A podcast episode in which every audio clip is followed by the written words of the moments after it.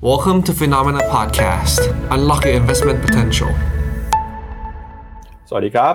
สวัสดีครับ ต้อนรับคุณผู้ชมนะครับ เข้าสู่รายการข่าวเช้า Morning Brief ครับ สรุปข่าวสำคัญ เพื่อไม่ให้คุณพลาดทุกโอกาสการลงทุนนะครับ วันนี้ครับ วันพุธนะครับที่ 14 ธันวาคมครับ มาเจอกับเรา 2 คนเหมือนเดิมนะครับ ผมปั๊บจิรติขันติพโล และพี่แบงค์ใช้นนท์รักการจนันท์ครับ สวัสดีครับพี่แบงค์ครับ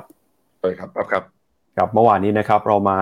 ดูตัวเลขเงินเฟ้อครับที่เปิดเผยออกมา ปรากฏว่าเงินเฟ้อของสหรัฐอเมริกาออกมาจริงต่ำกว่าที่ตลาดคาดการไว้นะครับ ซึ่งปัจจัยนี้ก็เป็นผลดีครับหนุนนำนะครับทำให้ตลาดหุ้นในหลายประเทศ ปรับตัวบวกขึ้นมาได้ค่อนข้างจะสดใสทีเดียวนะครับโดยเงินเฟ้อที่ออกมาต่ำกว่าคาดเนี่ยนะครับก็ทำให้ตลาดคาดหวังไปว่าการประชุมของธนาคารกลางสหรัฐ ที่จะสิ้นสุดลงมาในค่ำคืนนี้นะครับจะมีการประกาศขึ้นอัตราดอกเบี้ยนโยบาย โดยส่งสัญญาณนะครับผ่อนคลาย เพราะว่าตอนนี้เงินเฟ้อน่าจะผ่านจุดที่พีคไปแล้ว ปัจจัยนี้นะครับทำให้มีแรงซื้อสินทรัพย์เสี่ยงกลับขึ้นมา แล้วก็รวมไปถึงนะครับความคาดหวังว่าเศรษฐกิจของโลกจะค่อยๆ ฟื้นตัวนะครับ เพราะว่านโยบายการเงินเข้มงวด หมดความจำเป็น มีความจำเป็นต้องใช้น้อยลงไปนะครับ ซึ่งปัจจัยนี้เป็นเรื่องที่ดีต่อสินทรัพย์เสี่ยงด้วยครับ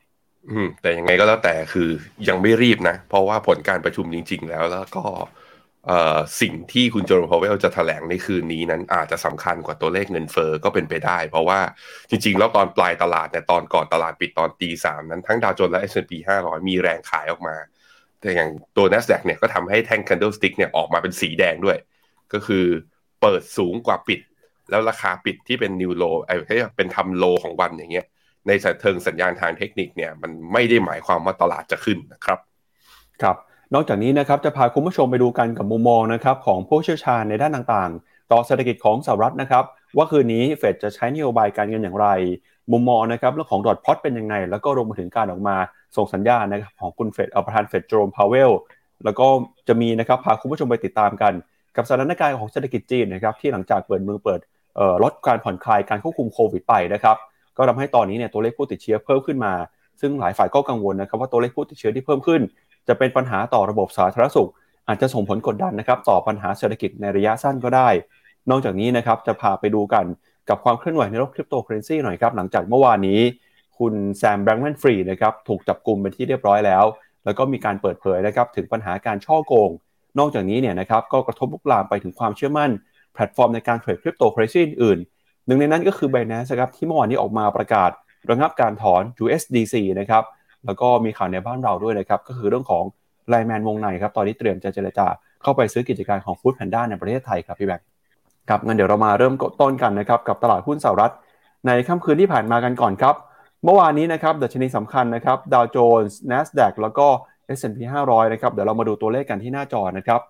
เมื่อคืนนี้ครับดัชนีดาวโจนส์ครับเห็นการเคลื่อนไหว ปรับตัวบวกขึ้นมาได้เลยครับ 0.3%ครับมาอยู่ที่ระดับ 34,100 จุด S&P 500 บวกขึ้นมา 0.7% NASDAQ นะครับบวกขึ้นมาได้ประมาณ 1%ฮะหุ้นขนาดกลางขนาดเล็กนะครับ Russell Small Cap ปรับตัวบวกขึ้นมาประมาณ 1%เช่นกัน แล้วก็ Wix Index นะครับตอนนี้หลังจากที่ตัวเลขเงินเฟ้อออกมาต่ำกว่าคาดนะครับความกังวลเรื่องของการขึ้นดอกเบี้ยลดน้อยลงไป ความผันผวนของตลาดนะครับแล้วก็มุมมองของตลาดก็ปรับตัวลงไปด้วยนะครับล่าสุด Wix Index ลงมาอยู่ที่ระดับ 22.55 จุดนะครับก็เป็นการสะท้อน ผ่านตัวเลขเงินเฟ้อแล้วก็คืนนี้นะครับจับตากันกับการประชุมของธนาคารกลางสหรัฐให้ดีครับ ครับผม แต่ว่าถ้าดูเป็นแท่ง candlestick อย่างที่เกินไปเมื่อกี้นะครับ ก็จะเห็นว่าดาวโจนส์ได้ทำจุดสูงสุดใน intraday เนี่ยของวันเนี้ยอยู่ที่ 34,700 แต่ปิดจริง ๆ คือ 34,100 คือบวกแค่ 100 จุด ก็คือจากจุดสูงสุดของวันลงมาที่ราคาปิดเนี่ยลบลงมา 600 จุดนะ แสดงให้เห็นว่าตลาดดีใจกับเงินเฟ้อ แต่พอผ่านระยะเวลาผ่านไปก็มีแรงเทขายออกมา เพราะอย่างที่บอกไปคือทุกคนคนที่แรงเทขายออกมานั้นก็บอกว่า เฮ้ยตลาดรีบดีใจไปหรือเปล่า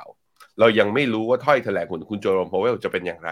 เรายังไม่รู้ว่าเฟดจะไม่ขึ้นดอกเบี้ยแรงอย่างที่ตัวเองคาดหรือเปล่า จึงมีแรงขายออกมา ซึ่งน่าสนใจเพราะว่าการดีดขึ้นไปนั้นเนี่ยของตัวดาวโจนส์นั้นขึ้นไปทะลุทำจุดสูงสุดใหม่ เมื่อเทียบกับตอนวันที่ 30 พฤศจิกานะขึ้นไป แล้วก็ไม่สามารถผ่านได้ ต้องรอดู ในขณะที่ S&P 500 นะครับ ยังดีหน่อยตรงที่ว่าถึงแม้ว่าจะเป็นแท่ง candlestick แท่งสีแดง แต่ว่าในแง่ของตัว uptrend channel เนี่ยก็ยังไม่หลุดกลับลงมา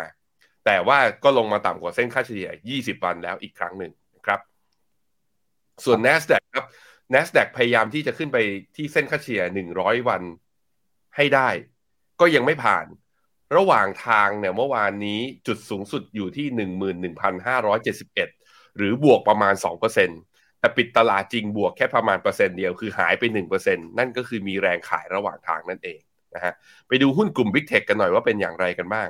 ก็จะเห็นว่าบวกได้ดีนะ จะยกเว้นก็อยู่แต่ตัวเดียวเนี่ยที่เหนื่อยหน่อยก็คือเทสลาล่าสุดราคาเทสลา ลงมาเนี่ยทำ new low นับตั้งแต่โอ้ย้อนกลับไปไกลเลยพี่ปั๊บย้อนย้อนกลับไปตั้งแต่พฤศจิกาปี 2020 การที่เทสลาลงมานี่ก็ทำให้อีลอนมัสก์นี่ตอนนี้ เป็นชายที่ไม่ได้รวยมากที่สุดในโลกไปแล้วนะ ก็มาจากราคาหุ้นของเทสลาเนี่ยที่ value เนี่ยตกลงมา แต่นอกนั้นตัวอื่นนะ ในหุ้นกลุ่ม Big Tech นั้นบวกกันหมดเลย Apple บวก 0.6% Microsoft บวก 1.7 Amazon บวก 2% Alphabet บวก 2.4% Facebook ไง ดีดแรงฮะ เมื่อวานนี้บวกมาได้ประมาณ 4.7%ไปดูครับตัว dollar index เมื่อวานนี้ dollar index เนี่ย ตอนช่วงเวลาประมาณสัก 4 ทุ่ม 5 ทุ่ม ก่อนอาร์เจนตินาจะเตะกับโครเอเชีย ตัวแทนจากความภูมิใจของเอเชียบ้านเรา ไม่ใช่แหมโครเอเชียเขาแหมลงไปตอนประมาณสี่ทุ่มเนี่ย เราเห็นต่ำกว่าร้อยสี่ ล่าสุดเช้านี้อยู่ที่ประมาณร้อยสี่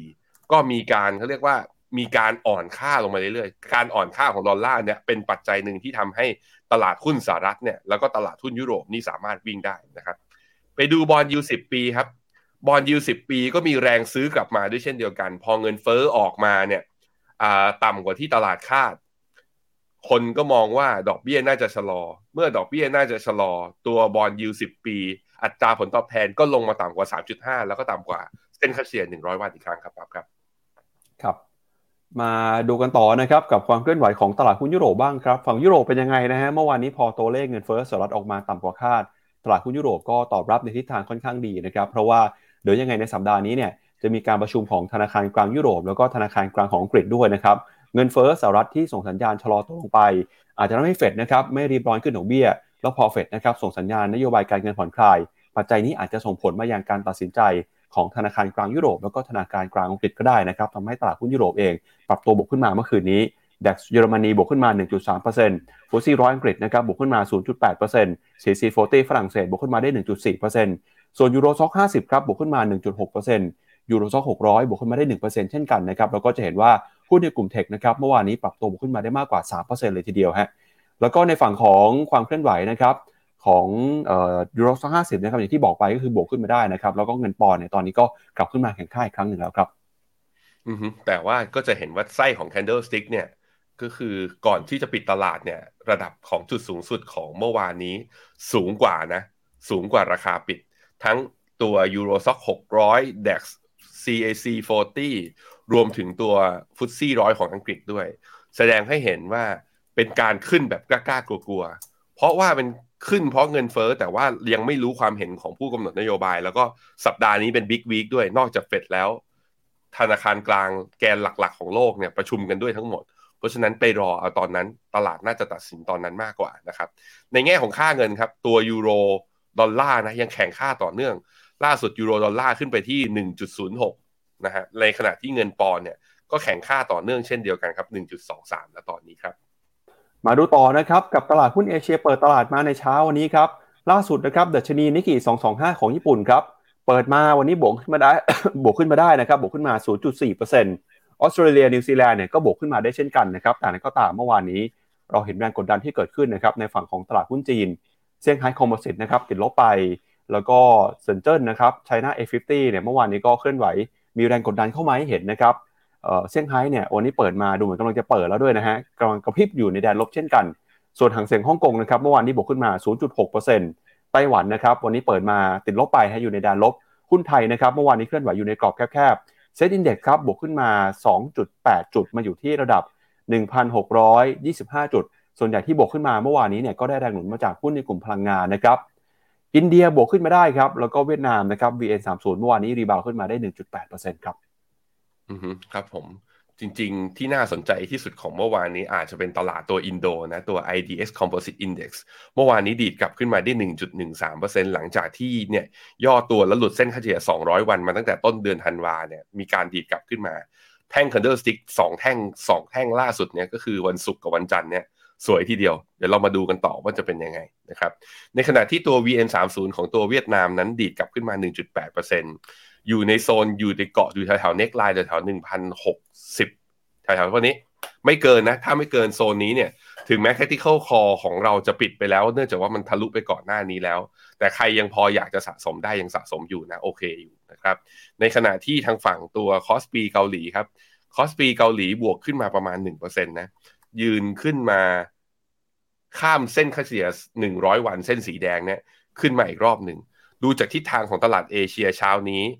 มันน่าจะน่าจะแปลว่าทางทางฝั่งเอเชียทั้งหมดวันนี้เนี่ยน่าจะใครที่ยังไม่ได้เปิดตลาด เปิดมาน่าจะเขียวตามตลาดทางฝั่งอเมริกาได้ แต่น่าจะเป็นเขียวอ่อนๆ ไม่น่าจะบวกเกินเปอร์เซ็นต์นะครับครับ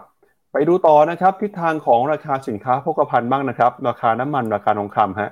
ล่าสุดนะครับเช้านี้ราคาทองคำก็ซื้อขายกันนะครับเราเห็นแรงบวกขึ้นมานะครับทองคำก็มีแรงซื้อกลับขึ้นมาหลังจากตัวเลขเงินเฟ้อต่ำกว่าคาดนะครับเงินเฟ้อต่ำกว่าคาด เฟดมีสัญญาณชะลอการขึ้นดอกเบี้ยทำให้ค่าเงินดอลลาร์อ่อนค่าไปค่าเงินดอลลาร์อ่อนแบบนี้เป็นผลดีกับทองคำนะครับ ทองคำล่าสุดซื้อขายกันอยู่ที่ 1,811 ดอลลาร์ต่อทรอยออนซ์ก็ทะลุพันแปดขึ้นมาได้แล้วเมื่อคืนนี้นะครับ เมื่อคืนนี้ถือว่าเป็นค่ำคืนที่ราคาทองคำครับปรับตัวขึ้นมาได้เอ่อค่อนข้างจะดีทีเดียวนะครับ ถ้าไปดูภาพเมื่อคืนเนี่ยจะเห็นว่าทองคำบวกขึ้นมาได้ถึงประมาณ 1.7%เลยนะครับ ส่วนที่ทางของราคาน้ำมันครับล่าสุดราคาน้ำมันดิบเบรนท์นะครับซื้อขายกันอยู่ที่ 80 ดอลลาร์ ส่วนราคาน้ำมันดิบในวิทีไอครับ 75 ดอลลาร์นะครับ ราคาน้ำมันตอนนี้ก็มีความหวังครับ ทั้งจากเรื่องของจีนเปิดเมืองเปิดประเทศนะครับ รวมไปถึงฮะตอนนี้เนี่ยก็มีปัญหาเรื่องของท่อส่งน้ำมันที่กำลังปิดปรับปรุงอยู่นะครับ ท่อส่งน้ำมันนี้เนี่ยชื่อว่า Keystone ครับ มีการปิดซ่อมบำรุงไปนะครับ เนื่องจากพบการรั่วไหลนะครับของท่อน้ำมัน โดยตอนนี้เนี่ยมีการรั่วไหลไปแล้วมากกว่า 14,000 บาร์เรลนะฮะ ซึ่ง TC Energy ครับซึ่งเป็นบริษัทพลังงานของแคนาดาก็ออกมาระบุนะครับว่า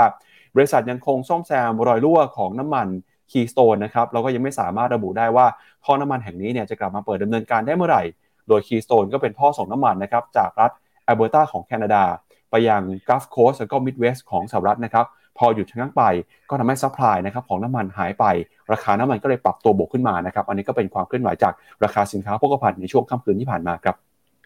ครับผมตัวราคาทองนั้นเหมือนผมจะคิดผิดนะเพราะผมบอกว่า แถวๆประมาณ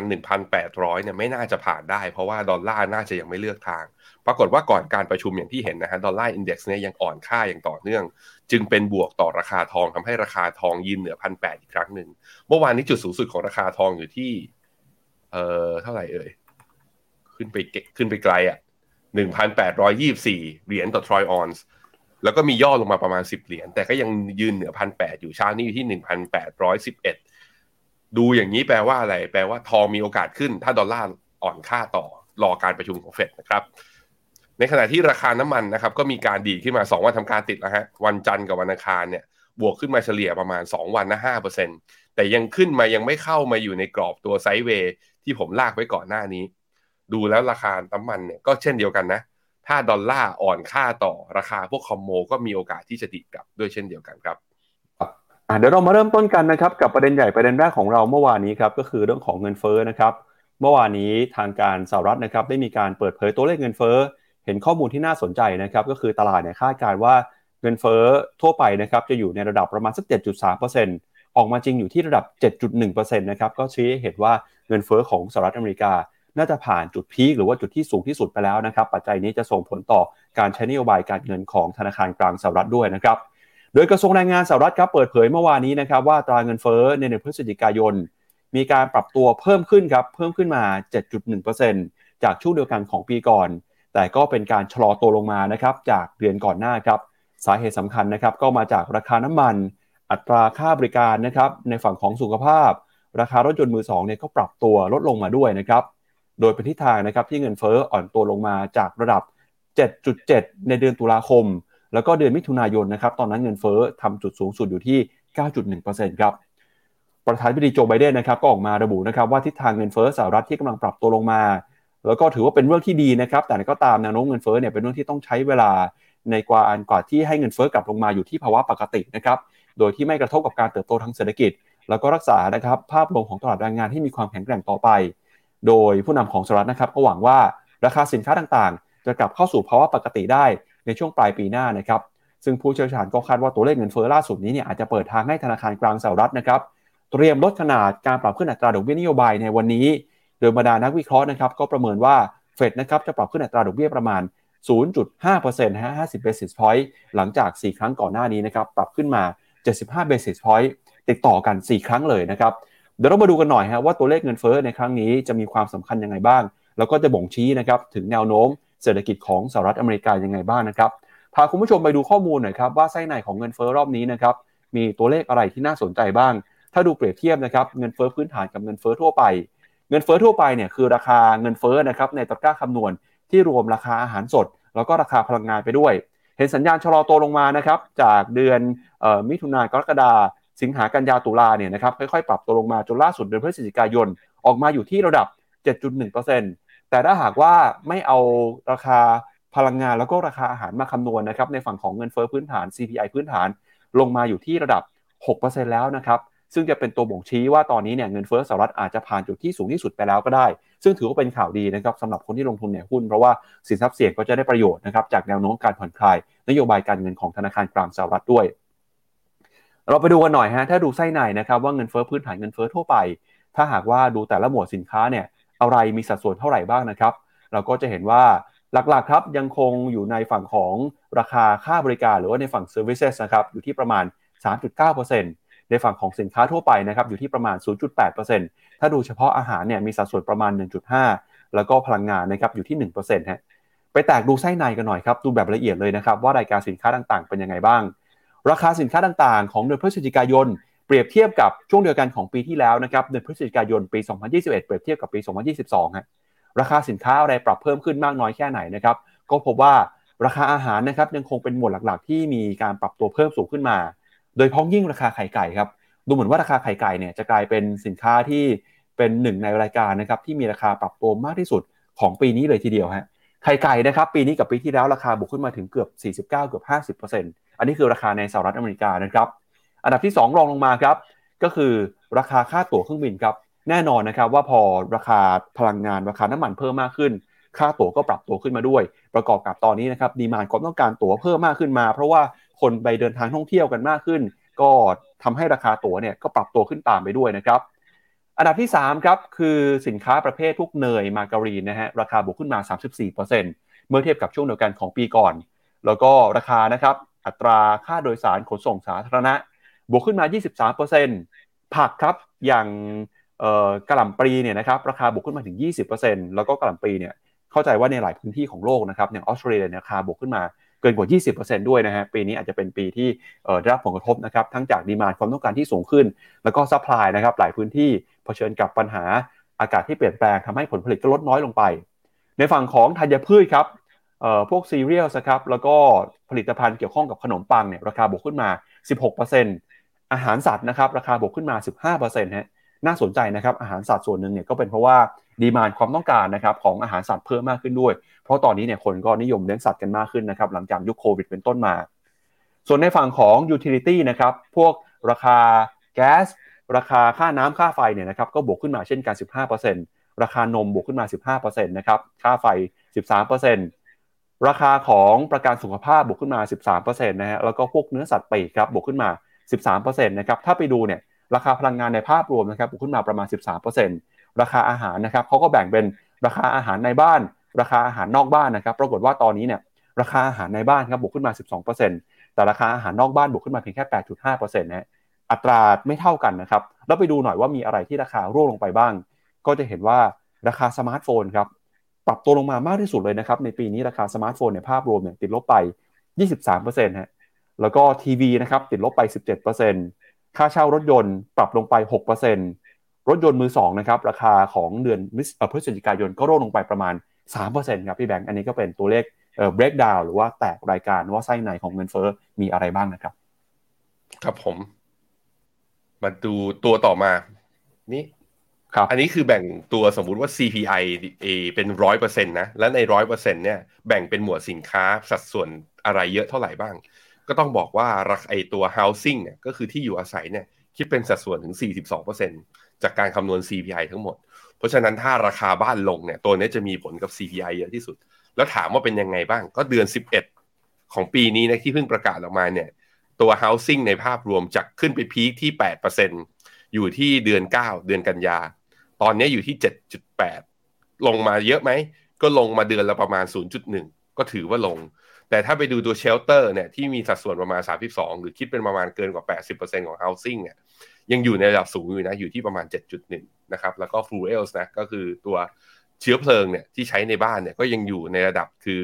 percentage change year on year ยังสูงอยู่ที่ระดับประมาณ 13%เพราะนั้นเรื่องเชื้อเพลิงเรื่องราคาพลังงานยังมีผลต่อตัว CPI อยู่ค่อนข้างเยอะ ที่น่าสนใจบางตัว แต่ว่าถ้าดูจากอย่างเงี้ยวิธีดูนะก็คือ ดูไล่สีก็ได้พี่ปั๊บก็คือ ถ้าด้านขวาแดงมันเข้มขึ้นเรื่อยๆ แสดงว่าอัตราการเพิ่มขึ้นของราคาสินค้าของหมวดนั้นมันยังเพิ่มสูงขึ้นอยู่ ยังเข้มอยู่มีใครบ้างก็เมื่อกี้บอกไปแล้ว มีตัวพลังงาน มีอาหาร อาหารเนี่ยอย่างตัว Food and Beverage เนี่ยทำจุดสูงสุดอยู่ที่ประมาณสัก 10.9 ตอนเดือนสิงหา ตอนนี้อยู่ 10.3 ถามว่าลงไหมก็ลงแต่ยังเป็นระดับ double digit คือเกิน 10%อยู่ ตลาดน่าจะอยากเห็นในตัวเนี้ยลงซึ่ง ทั้งไอตัว fuel นะตัว energy กับ food เนี่ยถ้าลงเนี่ยจะทำให้ headline inflation เนี่ยลงได้เยอะมากกว่านี้อีก ไปดูตัวต่อไปที่ผมคิดว่าน่าสนใจอย่างตัวที่กำลังขยับเพิ่มขึ้นอยู่ไม่หน้าหน้าหน้าเดิมก่อนพี่ปั๊บถ้าหมวดสินค้าที่ผมคิดว่าน่าสนใจคือ ที่มันแดงเข้มแล้วก็แดงขยับมาต่อเนื่องนับตั้งแต่ตอนต้นปี 2022 นะก็คือ Pest Products and Service ก็คือรายการที่เกี่ยวกับสัตว์เลี้ยงโหดูสิ จุดพีคของมันคือตอนนี้เลย คือเดือนพฤศจิกาเนี่ยประกาศออกมาอยู่ที่ประมาณ 12%ถามว่ามันเป็นเหตุผลเพราะอะไรส่วนหนึ่งผมคิดว่าน่าจะมาจากพวกราคาไอตัว agriculture product เนี่ยพวกราคาสินค้าเกษตร ซึ่งจะแปรรูปกลายมาเป็นอาหารสัตว์อย่างเงี้ย ราคานี่มันสูงขึ้นมาเรื่อยๆ เริ่มมาผลกระทบมากับสินค้าหมวดอื่นๆ แล้ว ใครเลี้ยงสัตว์ตอนนี้นะ ค่าใช้จ่ายเนี่ยโอ้โหไม่น้อยทีเดียว ใครเลี้ยงอยู่เป็นยังไงบ้างค่าใช้จ่ายต่อเดือนไหนลองบอกเราหน่อยนะครับอะไปหน้าต่อไปครับ การที่ inflation ลงมาอย่างนี้สิ่งที่เกิดขึ้นก็คือความคาดหวังเงินเฟ้อในระยะยาวก็ลงตาม ความคาดหวังเงินเฟ้อในระยะยาวเวลาเราดูเรา benchmark เราใช้ตัว break even inflation ตอนนี้ break inflation ไอ้ break even inflation ตัว 10 ปีนะเงินเฟ้อคาดการณ์อีก 10 ปีข้างหน้าของสหรัฐตอนนี้อยู่ที่ 2.25 ถามว่า 2.25 สูงไหม ถ้าเทียบกับตอนมีนาเนี่ยตอนนั้นน่ะเคยขึ้นไปอยู่ที่ระดับประมาณ 3%หรือเงินเฟ้อ break even inflation 1 ปีเนี่ยตอนนี้อยู่ที่ 2% ตอนเดือนแถวๆเดือนมีนาเนี่ยเคยทะลุพุ่งขึ้นไปถึงไปอยู่ที่ประมาณสักหกเปอร์เซ็นก็คือตอนเดือนมีนาต้นปีนะ เดือนมีนา ตลาดคาดการณ์ว่าอีกหนึ่งปีข้างหน้าจะเห็นเงินเฟ้อทะลุหกเปอร์เซ็นถามว่าเห็นจริงไหมตอนนี้ก็เห็นอยู่ แต่ตอนนี้ถ้าถามว่าวันนี้นะ ถ้าถามตลาดตอนนี้บอกว่าอีกหนึ่งปีข้างหน้าจะเห็นเงินเฟ้อเท่าไหร่ ตลาดบอกสองแสดงว่าตลาดมีความหวังนะว่าเงินเฟ้อจะลงจริง แล้วมาตรการหรือตลาดอาจจะมองว่านโยบายการเงินของางธนาคารกลางสหรัฐจะเอาเงินเฟ้ออยู่จะคุมเงินเฟ้อได้อะอันนี้ก็เป็นมุมดีที่เห็นว่า break even inflation เนี่ยมันค่อยๆ slow down แล้วค่อยๆ ชะลอลงมาแล้วนะครับครับซึ่งปัจจัยนี้นะครับจะส่งผลไปยังการประชุมของธนาคารกลางสหรัฐในค่ำคืนนี้นะครับ เรามาดูกันฮะว่าตลาดมองท่าทีของธนาคารกลางสหรัฐนะครับในการประชุมครั้งนี้ยังไงบ้างฮะในการประชุมคืนนี้นะครับ การประกาศผลการประชุมเนี่ยจะอยู่ที่ประมาณตีหนึ่งเวลาบ้านเราฮะแล้วก็ใช้เวลาประมาณสัก1-2ชั่วโมง กว่าที่ประธานเฟดนะครับจะออกมาแสดงถ้อยแถลงครับมี 3 เรื่องนะครับที่ต้องจับตากับผลการประชุมในค่ำคืนนี้ครับเรื่องที่1นนะครับก็คือการประชุมครั้งนี้จะมีมติอย่างไรตลาดคาดการณ์นะครับว่าจะขึ้นดอกเบี้ยประมาณ 50 basis point อันนี้ส่วนใหญ่คาดการไว้แบบนั้นอยู่แล้วนะอันนี้คือเรื่องที่1ครับเรื่องที่ 2 คือ พอผลการประชุมออกมานะครับ ไปดูที่ดอทพอตฮะดอทพอตจะส่งผลแนวโน้มนะครับ ปีหน้าว่าแนวโน้มอัตราดอกเบี้ยนโยบายของธนาคารกลางสหรัฐ จะอยู่ที่เท่าไหร่ ตอนนี้ terminal rate เนี่ยก็มองว่าจะอยู่ที่ประมาณ 5%หรือว่าขึ้นไปนะครับทำจุดพีคอยู่ที่ 5%ในช่วงของกลางปีหน้า หลังจากนั้นเนี่ยอาจจะมีการชะลอลงมาบ้างนะครับ แล้วก็เรื่องที่3ครับคือเรื่องสำคัญก็คือเรื่องของท่าทีมุมมองของประธานธนาคารกลางสหรัฐ ตลาดประเมินนะครับว่า ถ้าดูจากผลการประชุมเนี่ยเฟดน่าจะบ่งชี้ไปถึงท่าทีที่จะชะลอ การใช้นโยบายการเงินเข้มงวด แต่คุณโจมพาวเวลครับ คืนนี้จะต้องออกมาพูดนะครับ โดยยังตรงคงต้องแสดงท่าทีที่บอกว่าเฟดจะไม่ประนีประนอมต่อตัวเลขเงินเฟ้ออยู่ เป็นการแสดงท่าทีให้ตลาดเห็นนะฮะว่าเฟดยังเอาจริงเอาจังกับการคุมอัตราเงินเฟ้ออยู่ เพราะฉะนั้น 3 เรื่องนี้นะครับจะเป็น 3 เรื่องสำคัญที่ตลาดรอจับตาแล้วก็รอตีความนะครับ เรามาดูหน่อยฮะว่านักวิเคราะห์เนี่ยประเมินเรื่องนี้ยังไงบ้างนะครับ หลังจากที่ตัวเลขเงินเฟ้อเปิดเผยมาเมื่อคืนนี้ ตัวเลขเงินเฟ้อส่งสัญญาณชะลอตัวลงไป ทั้งจากราคาพลังงานนะครับที่เริ่มปรับตัวลงมาแล้ว แล้วก็ราคาสินค้าหลายรายการเนี่ยชะลอลงมานะครับตลาดก็คาดหวังนะครับ ส่วนใหญ่ก็มองตรงกันว่าธนาคารกลางสหรัฐจะมีการปรับขึ้นอัตราดอกเบี้ย 50 basis point นะครับ ขึ้นไปสู่ระดับ 4.25 ถึง 4.5%หลังจากที่มีการปรับขึ้นอัตราดอกเบี้ย 75 basis point ติดต่อกัน 4 ครั้งนะครับ โดยแนวโน้มของดอทพอตครับตลาดก็ประเมินนะครับว่า เฟดจะมีการปรับขึ้นอัตราดอกเบี้ยจนขึ้นไปแต่ระดับ 5%ในช่วงกลางปีหน้า หลังจากตัวเลขเศรษฐกิจนะครับส่งสัญญาณแข็งแกร่งนะครับไม่ว่าจะเป็นตัวเลขการจ้างงาน ตัวเลขการเติบโตของ GDP นะครับโดยเฟดก็ยังคงดำเนินนโยบายการเงินแบบเข้มงวดต่อไปนะครับจนถึงกลางปีหน้าครับแต่การขึ้นดอกเบี้ยเนี่ยจะขึ้นในแต่ละครั้งนะครับลดน้อยลงไม่รุนแรงเท่าก่อนหน้านี้ ก่อนหน้านี้คือเคยขึ้น 75 basis point ตอนนี้จะเหลือขึ้นเพียง5เอ่อ50 basis point และครั้งต่อไปเนี่ยอาจจะลดลงมาเรื่อยๆนะครับหรือว่าอาจจะเห็นการขึ้นประมาณ 25 basis point ในการประชุมครั้งถัดไปก็ได้ โดยตอนนี้นะครับในข้อมูลของ Fed Watch 2เนี่ยก็บ่งชี้ว่าการปรับขึ้นอัตราดอกเบี้ยของธนาคารกลางสหรัฐนะครับจะไปพีคอยู่ที่ประมาณ 5-5.25%ในช่วงเดือนพฤษภาคมนะครับปีหน้าก่อนที่จะมีการชะลอการขึ้นดอกเบี้ยลงมานะครับแล้วก็ท่าทีของประธานเฟดนะครับถ้าหาถามมุมมองของ CNBC เนี่ยเขาก็บอกว่าประธานเฟดนะครับน่าจะส่งสัญญาณว่าจะยังคงใช้นโยบายการเงินเข้มงวดต่อไป แสดงท่าทีที่เป็นเหี่ยวเป็น hawkish นะครับแต่ตัวเลขเงินเฟ้อตัวเลข อัตราดอกเบี้ยจริงเนี่ยอาจจะไม่เข้มงวดหรือว่ารุนแรงเท่ากับท่าทีที่แสดงออกมาให้ได้ คือเฟดต้องแอคให้ดูเหมือนว่ามีความเข้มแข็ง มีความจริงจังต่อการเอาเงินเฟ้อลงมานะครับให้อยู่ใกล้เคียงกับเป้าหมาย 2%ที่ธนาคารกลางสหรัฐวางไว้นะครับ เพราะฉะนั้นคืนนี้ดูกันสามประเด็นจากการประชุมคืนนี้ครับพี่แบงค์อือฮึครับผมอะไปดูตัว terminal rate ของตัวเฟดหน่อยว่าตลาดคาดการยังไง ตอนนี้ terminal rate ของเฟดอย่างที่ป้าบอกไปนะอยู่ที่ 5 ถึง 5.25 แต่ถ้าเป็นค่าเขาเรียกว่าเป็นค่าที่แบบเป็นเจาะจงเลยอะจะ5หรือ5.25ตลาดดูคิดว่าจะพีคอยู่แถวๆประมาณ5%ณตอนนี้นะณตอนนี้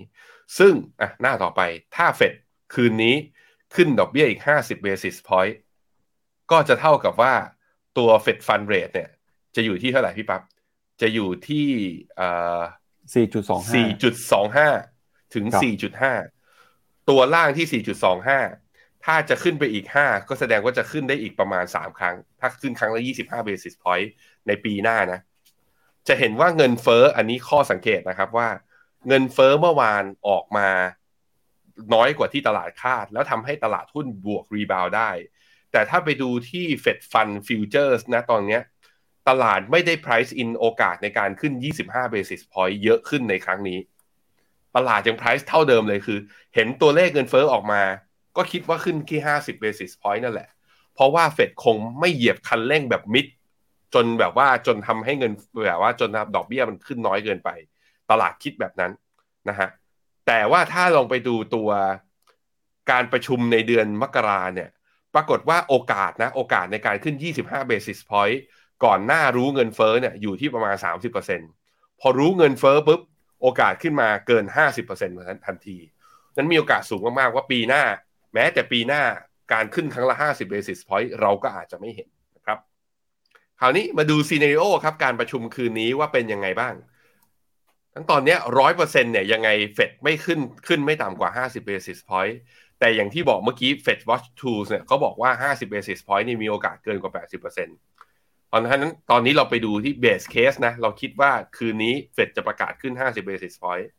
คราวนี้สิ่งที่ต้องดูต่อมาคือแล้ว dot plot ของปี 2023 เนี่ย ตัว terminal rate จะเพิ่มขึ้นหรือลดลง ซึ่งก็ชัดเจนอีกว่าน่าจะเพิ่มขึ้น เพราะตลาดก็ให้ตัว terminal rate เนี่ยจะขยับเกินก่อนหน้านี้คือ 4%ใช่ไหมขึ้นมาตอนนี้ 5%อะถ้าขึ้นอะถ้าถ้าปรับขึ้นจริง ก็ต้องไปดูต่อครับ แล้วประมาณการตัวเศรษฐกิจอเมริกาล่ะ แล้วเงินเฟ้อล่ะ ถ้าประมาณการเศรษฐกิจอเมริกาบอก GDP มีการ revise up ดีขึ้นกว่าการประมาณการครั้งก่อน เงินเฟ้อมีการประมาณการว่าน่าจะชะลอลง มากกว่าตอนที่การประเมินครั้งก่อนคือดีขึ้น Market React จะกลับมาเป็นบวกทันที ก็คือจะสามารถไปต่อ แต่ถ้าประมาณการเงินเฟ้อกับเศรษฐกิจออกมาประมาณเท่าเดิมทรงๆ หรือยังแสดงทีท่านะยังมีความเหี่ยวว่า ยังประมาทไม่ได้ เงินเฟ้อเป็นเรื่องที่เราต้องต่อสู้ระยะยาว แล้วตลาดมองว่าอ้าวถ้าอย่างนี้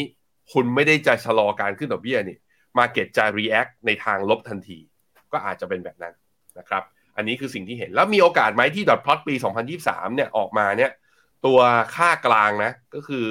คณะกรรมการเฟดเนี่ยโหวตออกมาค่ากลางกลายเป็นว่าน้อยกว่าการประชุมครั้งที่แล้วเมื่อตอนเดือนกันยามีโอกาสไหม ผมคิดว่าให้โอกาสก็มีโอกาส แต่ถือว่าน้อย แต่ถ้าดอทพลอตลงมาเนี่ยถือว่าดีมากๆนะ แสดงให้เห็นว่าเฟดมองว่าเอาเงินเฟ้ออยู่แล้ว ไม่จำเป็นต้องรีบขึ้นดอกเบี้ย ถ้าเป็นอย่างเงี้ย Market React เนี่ยจะบวกได้แรงทีเดียว แต่เอามาถึงฝั่งเซอร์ไพรส์ด้าน Negative Zone บ้างถ้าเฟดนะเอาแค่ขึ้นดอกเบี้ย 75 basis point ไม่ว่าประมาณการเศรษฐกิจจะเป็นยังไง ไม่ว่า dot plot จะเป็นยังไง เราเชื่อว่าตลาดจะปรับฐาน เพราะนั้นสิ่งสำคัญคือ 50 หรือ 75 แล้วค่อยไปดู dot plot อีกทีนะครับอะคราวนี้เอาลุกสำหรับตัวตลาดหุ้นนะครับตอนนี้เราอยู่ตรงนี้เส้นสีเหลืองเนี่ยคือตลาดคาดว่าเฟดจะหยุดขึ้นดอกเบี้ย วันที่ 3 พฤษภาปี 2023 ก็แปลว่าปีหน้าจะขึ้นอีก 3 ครั้ง ครั้งละ25 basis point ถ้าดูจากประวัติในอดีตนะจากการที่เขาเรียกว่าหลังจากที่เฟดหยุดขึ้นดอกเบี้ยปุ๊บแล้วเนี่ยถามว่าแล้วเป็นยังไงบ้าง ส่วนใหญ่นะค่ากลางคือเส้นสีดำเนี่ย ที่เปอร์เซ็นต์ไทยประมาณ 25ถึง75 เนี่ย ตลาดมีโอกาสนะตัวดูที่ S&P นะครับ ตลาดมีโอกาสบวกต่อ แต่ถามว่ามีโอกาสไหมที่แบบว่าหยุดขึ้นดอกเบี้ย แล้วตลาดจะมีการปรับฐานก็มีเหมือนกัน มีตอนก็คือตอนช่วงปี 1973 แต่นอกนั้นส่วนใหญ่แล้ว ถ้าขอแค่หยุดขึ้นดอกเบี้ยเนี่ย ตลาดเนี่ยก็จะสามารถกลับมาเป็นบวกได้ เราหวังเหมือนกันนะ ว่ารอบนี้ตลาดจะเป็นแบบนั้นครับครับก็มุมมองนะครับ หลายคนยังเชื่อว่าเศรษฐกิจสหรัฐนะครับ ยังมีความแข็งแกร่งสามารถรับมือนะครับกับ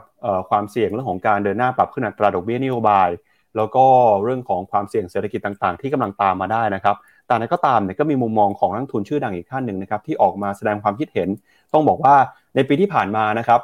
คุณเคที่วูดครับเวลาออกมาพูดอะไรเนี่ยปีนี้นะครับถือว่าเป็นปีที่ไม่ค่อยดีเท่าไหร่เพราะว่าเวลาพูดอะไรเนี่ยมันสวนทางหมดเลยฮะคือคุณเคที่วูดบอกว่ามันจะขึ้นตลาดมันจะลงฮะถ้าเกิดคุณเคที่วูดบอกจะลงตลาดกลับขึ้นนะครับคือปีนี้ถ้าเกิดใครแทงสวนเคที่วูดเนี่ยก็น่าจะได้กำไรกันไปเยอะนะครับ ล่าสุดเมื่อวานนี้ครับเคที่วูดออกมาพูดอีกแล้วนะครับมุมมองก็คือบอกว่าตอนนี้เนี่ยเธอเชื่อว่าตอนนี้เศรษฐกิจสหรัฐนะครับเข้าสู่ภาวะถดถอยเป็นที่เรียบร้อยแล้วฮะแล้วก็สิ่งที่เกิดขึ้นนะครับคือเงินเฟอ้อที่ชะลอตัวลงมาเนี่ยอาจจะเป็นแรงกดดันสำคัญนะครับต่อหุ้นในกลุ่ม 2 กลุ่มด้วยกัน กลุ่มที่ 1 ก็คือกลุ่ม energy stock หรือว่ากลุ่มพลังงานนะครับกลุ่มที่ 2 คือกลุ่ม value stock ครับคุณเคที่วูดเคยออกมาพูดก่อนหน้านี้นะครับว่าสิ่งที่น่ากลัวกับเงินเฟอ้อคือเงินเฟ้อฮะมันเกิดเหตุการณ์ที่เรียกว่าราคาพลังงานเนี่ยปรับตัวลงมาจากจุดสูงสุดนะครับ สามสิบถึงสี่สิบเปอร์เซ็นต์แต่ปรากฏว่าหุ้นในกลุ่มพลังงานราคาไม่ปรับตัวลงไปเลย คุณเคที่วูดก็เตือนว่ามีโอกาสนะครับที่ในอนาคต ราคาหุ้นในกลุ่มพลังงานจะปรับตัวลงมาต่อ ประกอบกับนะครับตอนนี้เนี่ยนโยบายการเงินเข้มงวดทำให้ต้นทุนนะครับในการกู้ยืมต้นทุนทางการเงินปรับตัวเพิ่มสูงขึ้นมา ซึ่งปัจจัยนี้นะครับจะเป็นปัจจัยที่กดดันหุ้นในกลุ่ม value stock เอ่อ value stock นะครับเพราะว่าต้นทุนทางการเงินที่ปรับตัวเพิ่มสูงขึ้นมานะครับก็ส่งผลต่อรายได้แล้วก็ผลประกอบการเนะ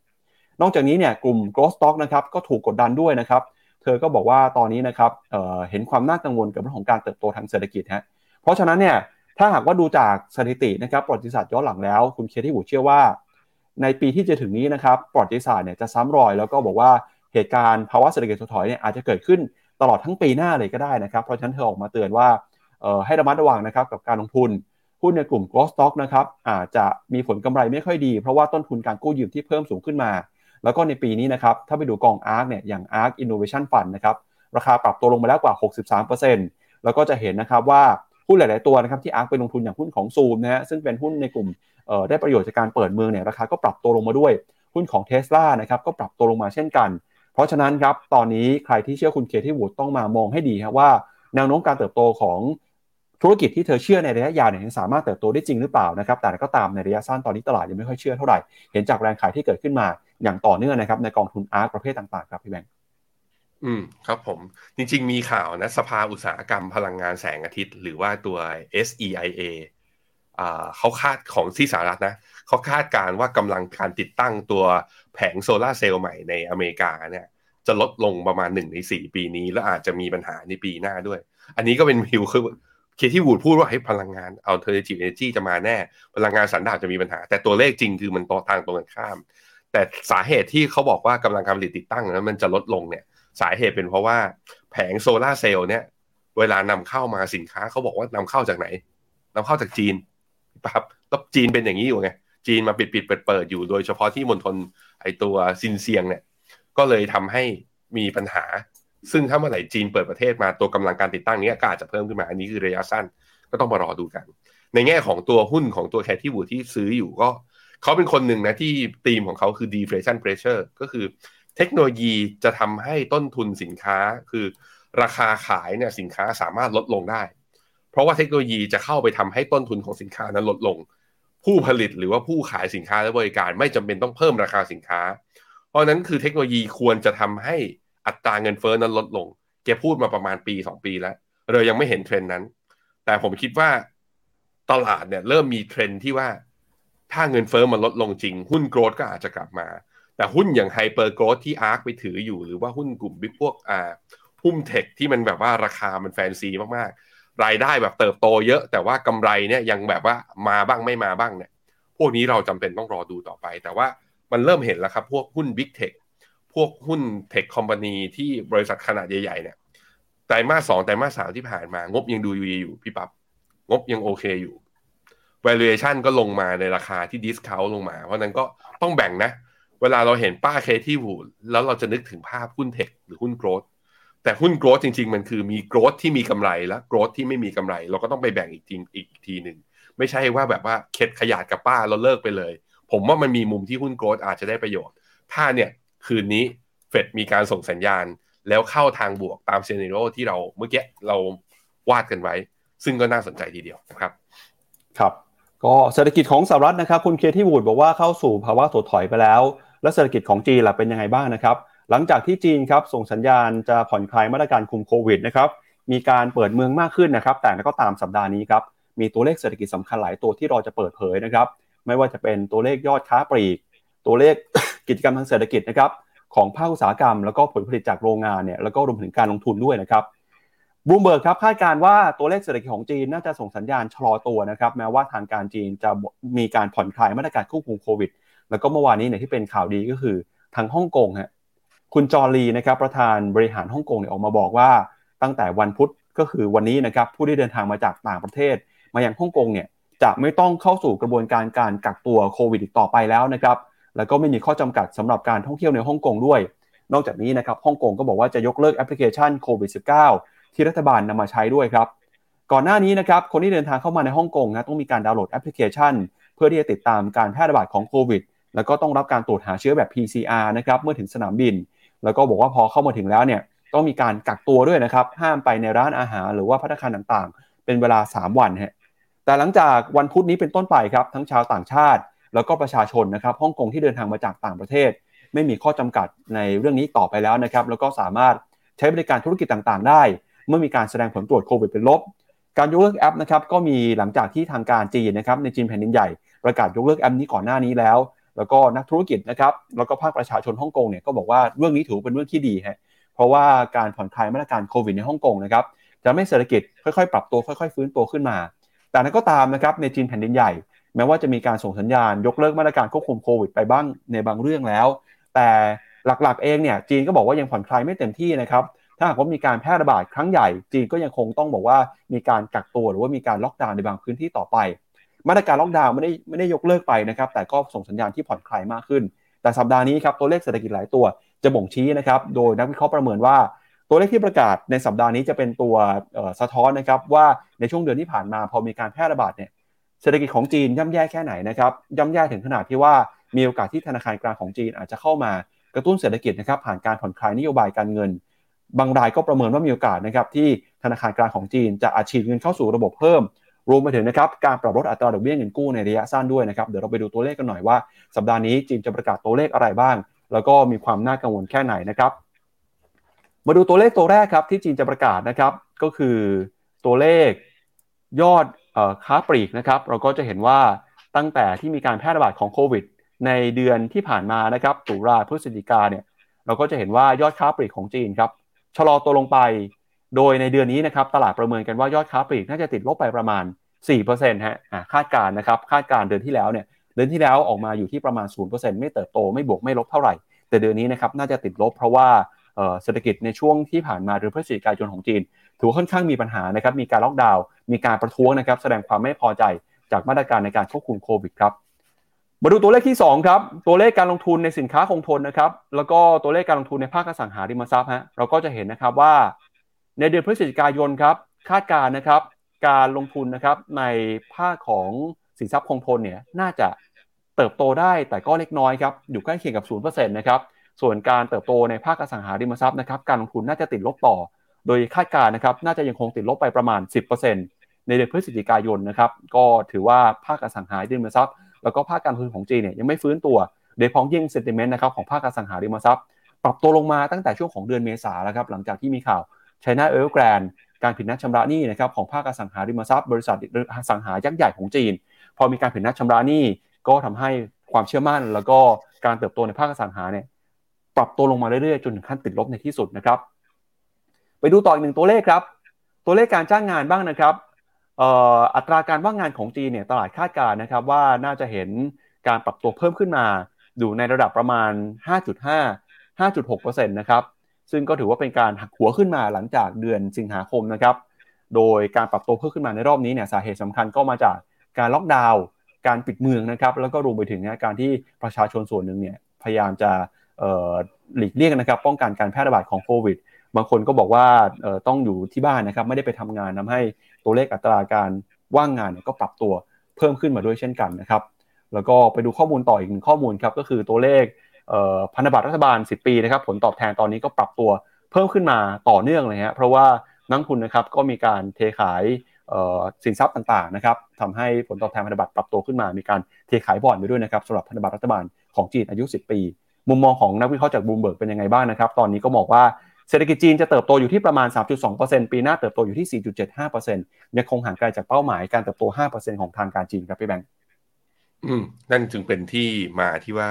มันห่างไกลจาก 5%เยอะ มาตรการในการกระตุ้นและผ่อนคลายโควิดน่าจะมีแน่ ซึ่งล่าสุดเลยก็คือฮ่องกงนับตั้งแต่วันนี้เป็นต้นไปนะ นักท่องเที่ยวที่เข้าฮ่องกงเนี่ย ไม่จำเป็นต้องเขาเรียกว่า ไม่จำเป็นต้องพอไปถึงปุ๊บต้องกักตัวอยู่ก่อนหน้านี้นะ ก่อนนี้เขาลดจาก 7 วันเหลือ 3 วันใช่ไหมปั๊บประมาณเดือนที่ผ่านมา ในการที่จะเข้าไปใช้พัตคาหรือที่สาธารณะ ตั้งแต่วันนี้เป็นต้นไปใครบินเข้าไปเนี่ย ขอแค่จิ้มจมูกตรวจแล้วมีผลเป็นลบเที่ยวไหนก็ได้แล้วฮ่องกงเริ่มแล้วนะฮะซึ่งการที่จีนผ่อนคลายมาตรการตัวนี้ก็เป็นหนึ่งในตัวที่หลาย ๆ research paper นะที่เราอ่านมาเนี่ย เริ่มมีมุมมองเชิงบวกต่อหุ้นจีน แล้วก็บอกว่าหุ้นจีนเจ็บช้ำมานานเกินไปแล้ว ปี 2023 นี้ อาจจะเป็นปีที่ดีในการลงทุนในหุ้นจีนอาจจะมีการรีบาวได้บ้างนะครับ ครับ แล้วก็ไปดูต่อนะครับ แล้วพอจีนส่งสัญญาณเศรษฐกิจชะลอตัวเนี่ยก็ส่งผลทาให้นะครับ การเติบโตของเศรษฐกิจในเอเชียชะลอลงไปด้วยฮะ ล่าสุดนะครับ ADB ออกมาปรับลดประมาณการการเติบโตของประเทศเศรษฐกิจกำลังพัฒนานะครับที่อยู่ในเอเชียฮะเป็น developing Asia นะครับ ก็ปีนี้นะครับ คาดการการเติบโตของ developing Asia เนี่ยจากเดิมครับคาดการว่าจะเติบโตอยู่ที่ระดับ 4.3%นะฮะตัวเลขใหม่ออกมาแล้วครับเหลือเพียงแค่ 4.2%ปีที่แล้วเติบโตได้ 7 นะครับ ปีนี้จะเหลือ 4.2 ฮะส่วนจีนนะครับจีนตอนแรก ADB คาดการว่าปีนี้จะเติบโต 3.3 ครับออกมาจริงเนี่ย ADB ปีนี้หันเป้าลงมาเหลือเพียงแค่ 3%เท่านั้นครับที่ดูเหมือนว่าจะยังคงไว้ที่เดิม แล้วก็มีการปรับเพิ่มขึ้นมานะครับมีประเทศไหนบ้างครับ อินเดียครับอินเดีย ADB บอกคงเป้าปีนี้ไว้ 7 นะครับ มาเลเซียปรับเพิ่มขึ้นฮะตอนแรกนะครับในช่วงของเดือนกันยายน ADB บอกว่ามาเลเซียเศรษฐกิจปีนี้จะเติบโตอยู่ที่ 6%พอมาเดือนธันวาคมนะครับปรับขึ้นมาเป็น 7.3%ฟิลิปปินส์ครับจากเดิมปีนี้ 6.5 ปรับเป้าใหม่เป็น 7.4 ไทยนะครับ 2.9 ครับขยับเป้าขึ้นมาเช่นกัน ให้ไทยปีนี้เติบโต 3.2 ฮะแล้วก็เวียดนามนะครับจากเดิมคือ 6.5 ขยับขึ้นมาเป็น 7.5 นะครับฮ่องกง 0.2 ครับถูกหั่นเป้าลงมาติดลบเลยนะฮะเหลือติดลบ 3.3 ครับ สาเหตุสำคัญนะครับก็มาจากทั้งเรื่องของเศรษฐกิจโลกที่ส่งสัญญาณชะลอตัวมากระทบนะครับกับเศรษฐกิจคู่ค้า แต่แล้วก็ตามเนี่ยพอมีความคาดหวังว่าจีนจะเปิดเมืองเปิดประเทศ อาจจะทำให้ประเทศคู่ค้านะครับของจีนค่อยๆ ปรับตัวฟื้นขึ้นมานะครับแต่แล้วก็ตามเนี่ยถ้าดูจีนเองยังคงน่าเป็นห่วง เพราะว่าเศรษฐกิจจีนส่งสัญญาณชะลอตัวอย่างต่อเนื่องครับ อืมครับผมเราต้องแยกกันนะ investment cycle กับ economic cycle จะเห็นว่าอย่างหุ้นจีนเนี่ยหุ้นห่างเสงรีบาวขึ้นมา 20%รีบาวขึ้นมาแล้ว แต่รายงานขึ้นมาเนี่ยที่ยัง forecast ปรับประมาณการลด GDP อยู่เลย บางคนก็จะมองโห GDP ลดอย่างนี้ขายดีกว่า คือบางทีไม่เกี่ยวกัน ตลาดหุ้นเป็นตลาดที่มองอนาคต 3 เดือน 6 เดือน หรือ 1 ปีข้างหน้า GDP เวลาประกาศออกมาเนี่ยมันเห็นไงมันเห็นจากว่าส่องกล้องกระจกมองหลังไปเห็นกิจกรรมทางเศรษฐกิจ ในช่วงที่ผ่านมามันมีการชะลอมันก็เลยมีการมาปรับคือคือ มันไม่มีนักเศรษฐศาสตร์ที่ปรับประมาณการ GDP ลงถ้าไม่เห็นสัญญาณชะลอ เพราะฉะนั้นก็ต้องแยกจากกันในมุมของผมคือ รู้ไว้เรื่องเศรษฐกิจ เอาไว้ทำธุรกิจเอาไว้คุยกับคนอื่น แต่ในเรื่องของ investment ในเรื่องของการแบบว่าหากลยุทธ์ในการลงทุน เราต้องมองในมิติอื่น นอกเหนือจากตัวเศรษฐกิจด้วย ต้องมอง valuation เป็นยังไงสมเหตุสมผลไหมฟันโฟต่างชาติเป็นยังไง ธุรกิจหรือหุ้นที่เราเลือกลงทุนนั้น มันสามารถฝ่าวิกฤตนั้นไปได้ มันสามารถรอดหรือเปล่า เราก็ต้องไปวิเคราะห์มุมนั้นด้วยนะครับ ครับไปดูกันต่อนะครับกับความเคลื่อนไหวในโลกคริปโตเคเรนซีบ้างครับ ล่าสุดนะครับเมื่อวานนี้มีข่าวใหญ่ก็คือ อดีตผู้ก่อตั้งนะครับแล้วก็เป็นผู้บริหารของแพลตฟอร์มในการเทรดคริปโตเคเรนซีที่ชื่อ FTX นะครับ Sam Bankman-Fried ครับถูกจับกลุ่มเป็นที่เรียบร้อยแล้ว ซึ่งข่าวนี้นะครับก็นำไปสู่การตั้งข้อหาที่สำคัญนะครับเกี่ยวข้องกับการฉ้อโกงในโลกคริปโตเคเรนซีด้วยนะครับเมื่อวานนี้สำนักงานคณะกรรมการกำกับหลักทรัพย์และตลาดหลักทรัพย์นะครับหรือว่า ก.ล.ต. ของสหรัฐ มีการสั่งฟ้อง Sam Bankman-Fried ครับอดีต CEO ของ FTX นะครับซึ่งเป็นแพลตฟอร์มในการซื้อขายคริปโตเคอเรนซียักษ์ใหญ่นะครับอันดับต้นๆของโลกเลย ในข้อหาฉ้อโกงนักลงทุนนะครับเอกสารคำร้องของ SEC ที่ยื่นต่อศาลในวันอังคารนะครับระบุว่า Bankman-Fried เนี่ยมีการระดมทุนได้มากกว่า 1,800 ล้านดอลลาร์ครับจากบรรดานักลงทุนในคริปโตเคอเรนซีนะครับตั้งแต่ปี 2019 เป็นต้นมา แล้วก็มีการโฆษณาด้วยนะครับว่าเป็นช่องทางที่ปลอดภัย ในการซื้อขายสกุลเงินดิจิทัลก.ล.ต. ก็บอกนะครับว่า Bankman-Fried เนี่ยได้มีการถ่ายโอนเงินลงทุนของลูกค้า ไปยังกองทุนส่วนตัวของตัวเอง ที่ชื่อว่า Alameda Research นะครับโดยไม่ได้แจ้งให้ลูกค้าทราบก่อน นอกจากนี้เนี่ยก็ยังมีการผสมปนเปเงินนะครับทุนต่างๆของลูกค้าในกองทุนนี้ แล้วก็นำไปใช้ลงทุนส่วนตัว รวมไปถึงนะครับไปซื้ออสังหาริมทรัพย์ราคาแพง เอาไปบริจาคให้นักการเมือง โดยไม่มีการเปิดเผยต่อลูกค้านะครับแล้วก็นักทุนของ FTX แต่อย่างใดแบงก์แมนฟรีนะครับถูกจับกลุ่มในวันจันทร์ที่ผ่านมา ตามเวลาของสหรัฐนะครับที่หมู่เกาะบาฮามาสหลังจากที่รัฐบาลสหรัฐได้มีการออกหมายจับ แล้วก็มีการตั้งข้อหาทางอาญานะครับ ซึ่งมีการฟ้องนะครับโดยกรตสหรัฐด้วย โดย FTX นะครับเคยเป็นกระดานในการซื้อขายคริปโต ขนาดใหญ่เป็นอันดับที่ 2 ของโลก รองจาก Binance นะครับในที่สุดเนี่ยก็ต้องเข้าสู่การยื่นเข้าสู่ภาวะกระบวนการล้มละลายนะครับตาม Chapter 11 นะครับหลังจากที่มีปัญหาสภาพคล่อง แล้วก็ถูกตรวจสอบนะครับจากทางการของสหรัฐด้วย ก่อนหน้านี้ครับแบงก์แมนฟรีเนี่ยเคยเป็นคนที่มีความร่ำรวยนะครับติดในอันดับโลกเลยทีเดียว จากการจัดระดับมหาเศรษฐีของโลกนะครับตอนนั้นเนี่ยที่มีความร่ำรวยมีความมั่งคั่ง มีสินทรัพย์สุทธิสูงถึง 32,000 ล้านดอลลาร์นะครับแล้วก็ถือว่าเป็นคนที่เป็นที่รู้จักในแวดวงคริปโตเคอเรนซีแล้วก็มีแนวคิดนะครับมีลักษณะนิสัยเนี่ยชอบบริจาคเงินให้กับองค์กรการเมืองที่มีแนวคิดอยู่ในฝั่งของฝ่ายซ้ายด้วยนะครับ ก็ท้ายที่สุดแล้วถูกจับแล้วก็มีการตั้งข้อหาครับเดี๋ยวต้องมาดูกันว่าความเสียหายจะเกิดขึ้นแค่ไหน แล้วก็จะมีรายละเอียดเพิ่มเติมอย่างไรครับพี่แบงค์ปัญหาคือ FTX เนี่ยเบอร์สองเนี่ย จบละฝ่ายลิงเรียกว่าแบงก์รับซี่อะแล้ว Exchange อันดับหนึ่งอะมีข่าวเหมือนกันนะ ช่วงนี้ ผมถึงขั้นมีเพื่อนไลน์มาหา แล้วก็มีโทรมา แล้วก็นี่คนกันเองด้วยในฟินโนเนี่ย พี่แบงค์เราจำเป็นที่จะต้องเอาเงินออกจากตัว Centralized Exchange ให้หมดหรือเปล่า แบบว่า เออ อยากต้องแบบว่าต้องไปซื้อ hardware wallet มาเตรียมไว้ไหม คือมันมีข่าวออกมาพี่ปั๊บลองไปดูข่าวหน่อยว่า Binance ก็เจอด้วยเหมือนกัน แล้ว Binance ตอนนี้ก็คือเริ่มมี flow outflow เนี่ยก็คือ มีแรงเทขายบางส่วนนะ ก็คือคนเริ่มไม่ไว้ใจกับตัว Binance แล้วก็มีแบบถอนออกมาบางส่วน ถ้าถามผมณตอนเนี้ย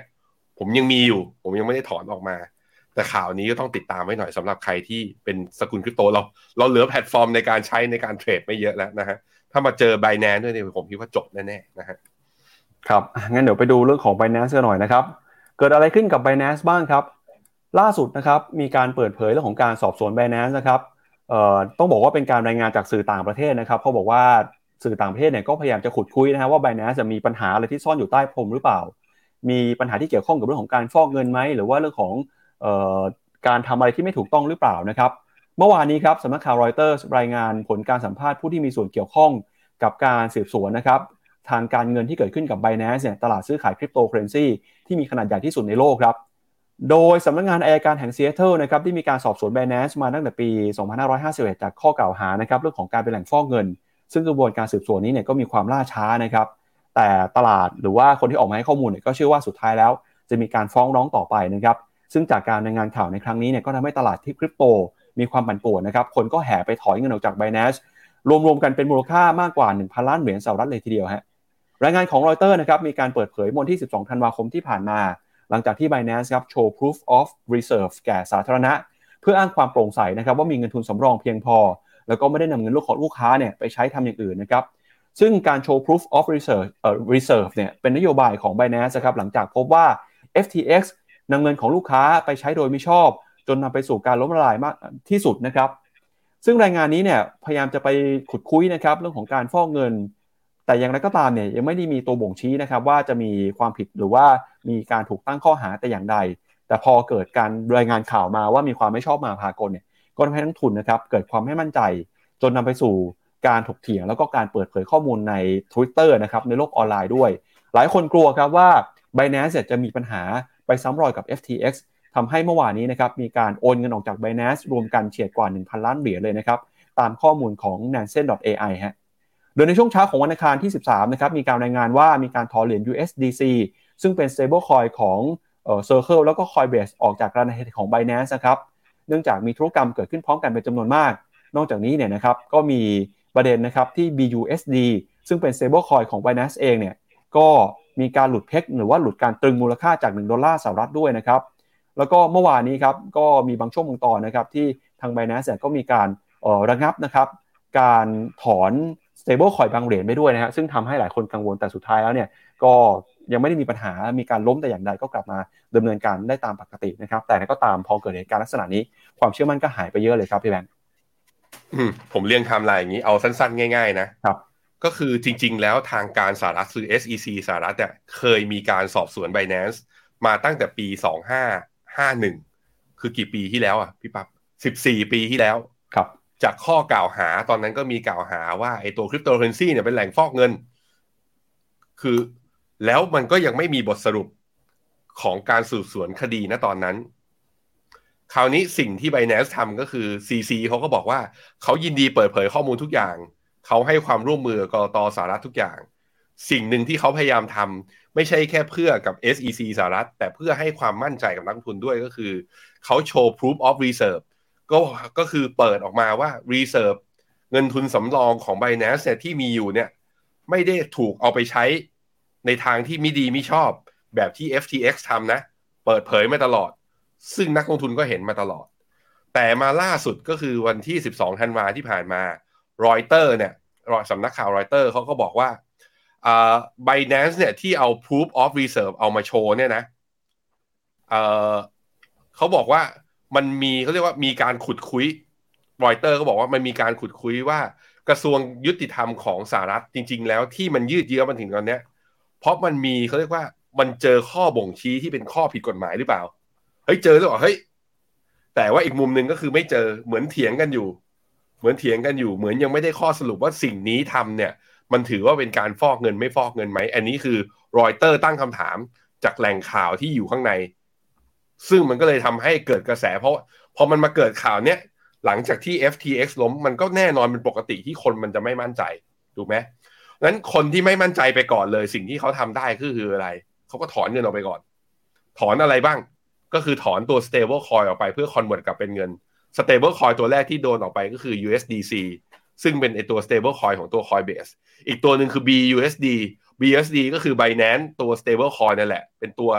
สื่อกลางของเครือข่าย Binance ของเขาเอง ถามว่าแล้วถอนออกไปเยอะแล้วทำอะไรแล้วเกิดอะไรขึ้น ถอนออกไปเยอะก็เนื่องจากเป็น stable coin คุณก็ต้องเพล็กไว้กับดอลลาร์หนึ่งต่อหนึ่งมีบางช่วงบางตอนพอมันหลุด มันก็ยิ่งมีแรงแพนิค ก็เลยมีคนไปรวบรวมข้อมูลมาว่าเฮ้ยไอ้ที่ถอนออกไปเนี่ยพันล้านเหรียญนะไม่น้อยนะ แต่จะถึงตอนนี้เป็นยังไงบ้าง ก็กลับมาอยู่ที่เดิม แต่ภาพมันก็จะแบบเสียวๆไงว่าไอ้ตอน FTX อะพี่ปั๊บตอนแรกมันก็เหมือนหลุดหลุดหลุดหลุดไหมลูน่าตอนแรกก็เหมือนกัน หลุดแล้วก็กลับมาได้หลุดแล้วก็กลับมาได้คำถามคือ แล้วไบแนนจะเป็นยังไง ต้องติดตามกันดีๆนะทุกคน ผมไม่อยากขู่เพื่อ เพราะว่าถ้าทุกคนกลัว แล้วแห่ถอนกันหมดวิกฤตมันก็จะเป็นวิกฤตจริง ๆ แต่อยากให้ติดตามข้อมูลกันต่อว่า แล้วจะเกิดอะไรขึ้นนะฮะก็ต้องรอติดตามข่าวกัน แล้วก็ข่าวครั้งนี้มันเขาคงจะตามแต่จากไปดูทวิตเตอร์ของ CZ อย่างเดียวคงไม่ได้ ก็คงต้องตามจากแหล่งอื่น ๆด้วย แล้วก็หลักการที่สำคัญมากที่สุดของตัวคริปโตเคอเรนซีนะ ใครที่จะเข้ามาก็คือ ยังไงก็ต้องมี hardware wallet ยังไงการฝากเงินไว้ที่ Centralized Exchange ก็มีความเสี่ยง เราเห็นมาแล้วหลายรอบนะครับเอาใจช่วยทุกคนที่มีอยู่ครับครับไปดูความเคลื่อนไหวของในคริปโตเคอเรนซีบ้างนะครับ ล่าสุดครับเช้านี้ราคาบิตคอยนะครับอยู่ที่ 17,777 ดอลลาร์ครับบวกขึ้นมา 3.6%ฮะสาเหตุที่บวกเนี่ยบวกขึ้นมาจากเรื่องของเงินเฟ้อฮะพอตัวเลขเงินเฟ้อของสหรัฐออกมาต่ำกว่าคาด ตลาดคาดหวังว่าเฟดจะไม่ได้ร้อนขึ้นดอกเบี้ย พอแบบนี้สินทรัพย์เสี่ยงก็ปรับตัวขึ้นมาบิตคอยก็ได้ประโยชน์จากเรื่องนี้ไปด้วยนะครับ อีเธเรียมบวกขึ้นมา4.2%นะครับ แต่ b บ n a n c e เนี่ยในรอบ 24 ชั่วโมงที่ผ่านมา ปรับตัวยังอยู่ในแดนลบอยู่นะครับ ถ้าดูรอบ 7 วันเนี่ย Binance ก็ BNB นะครับติดลบไป 5.9%นะครับ อันนี้เป็นความเคลื่อนไหวของ crypto currency ครับพี่แบงค์ อือครับผมยังมีคนเชื่อนะว่าบิตคอยราคาจะแบบทะลุแสนเหรียญได้สองแสนเหรียญได้อะว่ากันนะครับจนถึงตอนนี้เนี่ยผมคิดว่ายังเป็นฤดูหนาวของเขาอยู่ราคายังซึมๆอยู่นะ ครับครับไปอ่านคอมเมนต์คุณผู้ชมกันหน่อยครับวันนี้เดี๋ยวไปดูกันนะฮะว่ามีคุณผู้ชมเข้ามาพูดคุยยังไงบ้างครับ มีบอกว่ากดซื้อเมกะเทนไม่ได้ซื้อได้นะครับ ตอนนี้ซื้อได้ทั้งตัวเมกะเทนที่เป็นกองทุนรวมปกติ แล้วก็ S F I M F นะก็สามารถที่จะกดซื้อได้ผ่านแพลตฟอร์มเป็นดูหน้าทั้ง Android iOS แล้วก็เว็บไซต์นะครับ บอกแบบใส่เสื้อมาสีแดงแสบตา บอกว่ามุมมอง KT Energy กับ KT Mining ซื้อวันนี้ดีไหม Energy ผมยังมองว่าไปได้ไม่ไกลนะ แต่ก็คิดว่ามันลงไม่แรงเหมือนกันนะครับ อันนี้แล้วแต่มุมมองเลย คุณชาลบีบอกว่าที่เทสลาล่วงเมื่อคืนนี้คือลืมอ่านไลน์กลุ่มนะฮะ คุณนัทพรบอกว่า CSI 300 เมื่อวานเข้าไม่ทันวันนี้ยังเข้าได้ไหม มาดู CSI 300 เช้านี้เปิดมาแล้ว เออ ไม่บวกแฮะลบ 0.19 อยู่นะตอนนี้ 19%ในขณะที่ห่างเสงเปิดมาแล้วนะฮะ ตอนนี้ห่างเสงเปิดมาบวก 0.7 กลับขึ้นมายืนเหนือเส้นค่าเฉลี่ย 200 อีกครั้งหนึ่ง เอาไปแล้ว CSI 300 ไม่อ่านลายกลุ่มอีกแล้ว เอเชียเขาเขียวกันทั้งหมดนะฮะ จีนไม่ยอมเขียวตามนะครับ เหรอ เหรอ ธนสุเขาบอกว่ายอดขายเทสลาสี่วันหมื่นหนึ่งแล้วหรอ ผมเห็นเมื่อวานเขามีข่าวไอ้นี่ไอ้ BYD เขาบอกว่าหนึ่งเดือนหนึ่งหมื่นคันเขาฉลองกันยิ่งใหญ่เลย นี่เทสลาเตรียมขิงเหรอ คุณพานุวัฒน์คิดว่า J JP น่าจะโจโรมโพเวลนะไม่ใช่ JP Morgan จะปรับดอทพลอตไหมดอทพลอตเนี่ยเป็นการเขาเรียกว่าเป็นการโหวตของคณะกรรมการเฟดไม่ใช่เกิดจากคุณโจโรมโพเวลคนเดียว คิดว่าปรับ ผมคิดว่าดอทพลอตค่ากลางจะสูงขึ้นกว่าตอนเดือนกันยานะครับเฮ้ยเขาบอกข้าวแมวโลละห้าร้อยข้าวคนโลละห้าสิบจริงเหรอไม่ได้เลี้ยงด้วยดิที่บ้าน ปั๊บรู้ไหมไม่ทราบเลยครับ ไม่ได้เลี้ยงสัตว์เหมือนไงครับ นี่คุณ คุณสราซาร่า บอกอาหารสุนัขปรับขึ้นเกือบสิบห้าเปอร์เซ็นโอ้โหดีแล้วจริง ๆ แค่เลี้ยงลูกอย่างเดียวก็แพงนะนี่เลี้ยงสัตว์เนื้อแพงด้วยเหมือนกัน คุณอำนาจบอกว่าคริปโตผมถือแต่เหรียญฟินถูกต้องครับ ถูกต้องแล้วนะครับเหรียญฟินนะครับไปพี่ปับ๊บครับ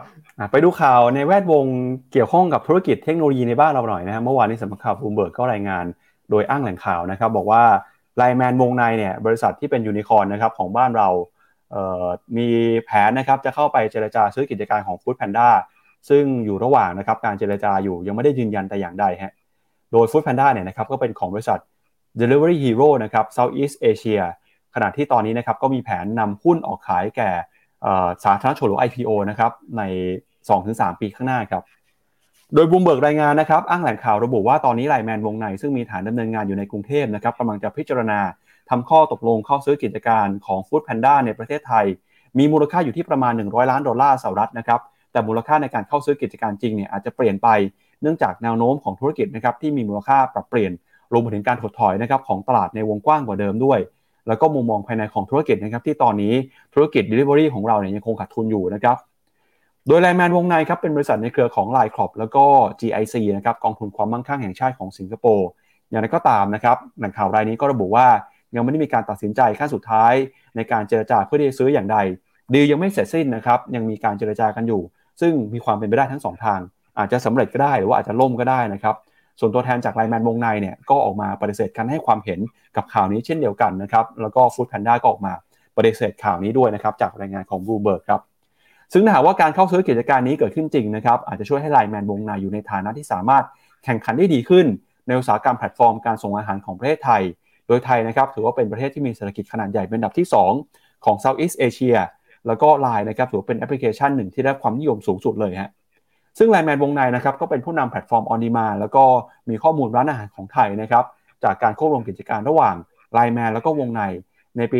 2563 ครับด้วยเงินลงทุนมูลค่ากว่า 110 ล้านดอลลาร์นะครับแล้วก็ LINE MAN Wongnai เนี่ยก็ถือว่าเป็นยูนิคอนตัวใหม่ของบ้านเราด้วยนะฮะตอนนี้หลายคนก็ตื่นเต้นฮือฮานะครับว่าดีลนี้จะสามารถทำสำเร็จได้จริงหรือเปล่า แล้วจะทำให้อุตสาหกรรมนะครับ food delivery หรือว่าการขนส่งแพลตฟอร์มแอปพลิเคชันต่างๆเนี่ยในบ้านเราจะเปลี่ยนแปลงไปแค่ไหนครับพี่แบงค์ต้องไปดูยอดขายนะ ว่าไอตัวไลแมนวงในกับตัวฟู้ดแพนด้าเนี่ยรวมกันเนี่ย น่าจะเกินหมื่นห้าปะ ถ้าจะถ้าเกินหมื่นห้าหมื่นหกก็แปลว่าเป็นคู่แข่งแกร็บดีๆ เลย ครับ อืม แล้วการแข่งกันเหลือแค่สองเจ้าแบบเนี้ย เราเคยเห็นแล้วคือตลาดที่ผู้ขายน้อยรายเนี่ย อาจจะมีส่วนในการกำหนดราคาที่สูงขึ้น ไม่รู้คนไทยจะยังไงอะไม่เดี๋ยวต้องไปดูแล้วกันผมไม่อยากชี้นำอะว่าราคามันจะขึ้นหรือเปล่า แต่ว่าในเชิงประโยชน์ในเรื่องของในในในทางเศรษฐศาสตร์เนี่ย ผมว่า LINE MAN Wongnai deal รอบนี้อาจจะคุ้มได้ฐาน user ผู้ใช้งาน foodpanda ได้คนขับ foodpanda ซึ่งแน่นอนว่าเขาเขาอาจจะแบบมีเสื้อแจ็คเก็ตหลายตัวนะก่อนแต่ก็ได้เพิ่มมากขึ้น แล้วก็ลดคู่แข่งลงไปด้วยเหมือนกัน ก็ถือว่าได้ประโยชน์ แล้วก็อะรอดูกันไปสำหรับใครนะครับที่กำลังมองหาโอกาสในการลงทุนอยู่นะครับ ช่วงนี้ฟิโนเมนานะครับก็มีงานสัมมนาดีๆ ต่างๆ มากมายเลยนะครับ ที่ กำลังจะเปิดเผย แล้วก็ให้คุณผู้ชมเนี่ยเข้ามารับฟังกันนะครับ ก็มาดูงานสัมมนาแรกก่อนครับวันนี้เลยนะครับสัมมนากองทุนรุ่นหย่อนภาษีกับบลจกสิกรไทยฮะก็มีการคัดเลือกกองทุนที่น่าสนใจมานะครับ งานนี้เนี่ยเป็นงานสัมมนาแบบปิดนะเพราะฉะนั้นใครอยากเข้าไปฟังต้องลงทะเบียนนะครับ สแกน QR Code เข้ามาเป็นสมาชิกของฟิโนเมนาแล้วก็งานสัมมนานี้นะครับ เปิดในระบบซูมเท่านั้นนะครับ ไม่ได้มีการเผยแพร่เป็นสาธารณะนะครับ เพราะฉะนั้นอย่าลืมเข้ามาลงทะเบียนกันครับ อีกหนึ่งงานครับ วันเสาร์ที่ 17 นะครับ ก็งานสัมมนากองทุนประหยัดภาษีนะครับของบลจ UOB ครับก็จะมาแนะนำกันกับกองทุนเด่นที่เลือกมาแล้วนะครับ แล้วก็ถัดไปครับวันที่ 21 ธันวาคมครับมาที่หลักทรัพย์จัดการกองทุนกรุงศรีกันบ้างครับ ก็มีกองทุนที่เอามาให้กับนักทุนนะครับ เพื่อที่จะพิจารณาในการลดหย่อนภาษีไม่ว่าจะเป็น KF GG ทั้ง SSF แล้วก็ ARMF เลยนะครับรวมไปถึงฮะวันที่ 24 ธันวาคมนะครับ ก็มี กองทุน BBL AM นะครับกับกองทุนที่เขาจะมาเล่าให้ฟังว่ากองทุนไหนเนี่ยที่น่าซื้อนะครับสร้างผลตอบแทนในระยะยาวแล้วก็สามารถใช้ลดหย่อนภาษีด้วยนะครับแล้วก็สำหรับใครครับที่สนใจนะครับกองทุนเปิดใหม่ในช่วงนี้ก็มีหนึ่งกองทุนนะครับก็คือกองทุนเมกะเทนนะเมกะเทนนะครับเป็นกองทุนที่ลงทุนใน 10 บริษัทที่ส่งอิทธิพลมากที่สุดในโลกนะครับตอนนี้เนี่ยกำลังเปิด IPO อยู่นะครับถึงวันที่ 20ฮะนโยบายก็คือลงทุนใน 10 บริษัทนะครับที่เป็นแบรนด์ชั้นนำของโลก ไม่ว่าจะเป็น Apple Microsoft Alphabet Amazon Tesla Visa JP Morgan P&G Mastercard แล้วก็ Meta นะครับ เข้าไปดูข้อมูลได้ที่เว็บไซต์ phenomena.com/megaten นะ mega m e g a แล้วก็เลข 10 นะครับ โดยกองทุนนี้เนี่ยมี 3 ประเภทนะครับ ก็คือชนิดสะสมมูลค่า แล้วก็มีลดหย่อนภาษีนะครับ ทั้ง S S F แล้วก็ M F ด้วยใครที่สนใจ เข้าไปดูข้อมูลเพิ่มเติมได้ที่เว็บไซต์ phenomena.com/megaten ครับ และนี่ก็เป็นทั้งหมดนะครับของรายการข่าวเช้า Morning Brief วันนี้ครับเราสองคนแล้วก็ทีมงานลาคุณผู้ชมไปก่อนพรุ่งนี้กลับมาเจอกันใหม่นะครับวันนี้สวัสดีครับ สวัสดีครับ ในโลกของการลงทุนทุกคนเปรียบเสมือนนักเดินทาง คุณหลักเป็นนักเดินทางสายไหน มีเงินแต่ไม่มีเวลา เลยไม่รู้ว่าจะเริ่มต้นเส้นทางสายการลงทุนยังไง วันนี้มีคำตอบกับ p h e n o m e n a Exclusive บริการที่ปรึกษาการเงินส่วนตัว ที่พร้อมช่วยให้นักลงทุนทุกคนไปถึงเป้าหมายการลงทุน สนใจสมัครที่ f i n o m e p h e n o m e n a e x c l u s i v e หรือ line at p h e n o m e n a p o r t คำเตือนผู้ลงทุนควรทำความเข้าใจลักษณะสินค้าเงื่อนไขผลตอบแทน และความเสี่ยงก่อนตัดสินใจลงทุน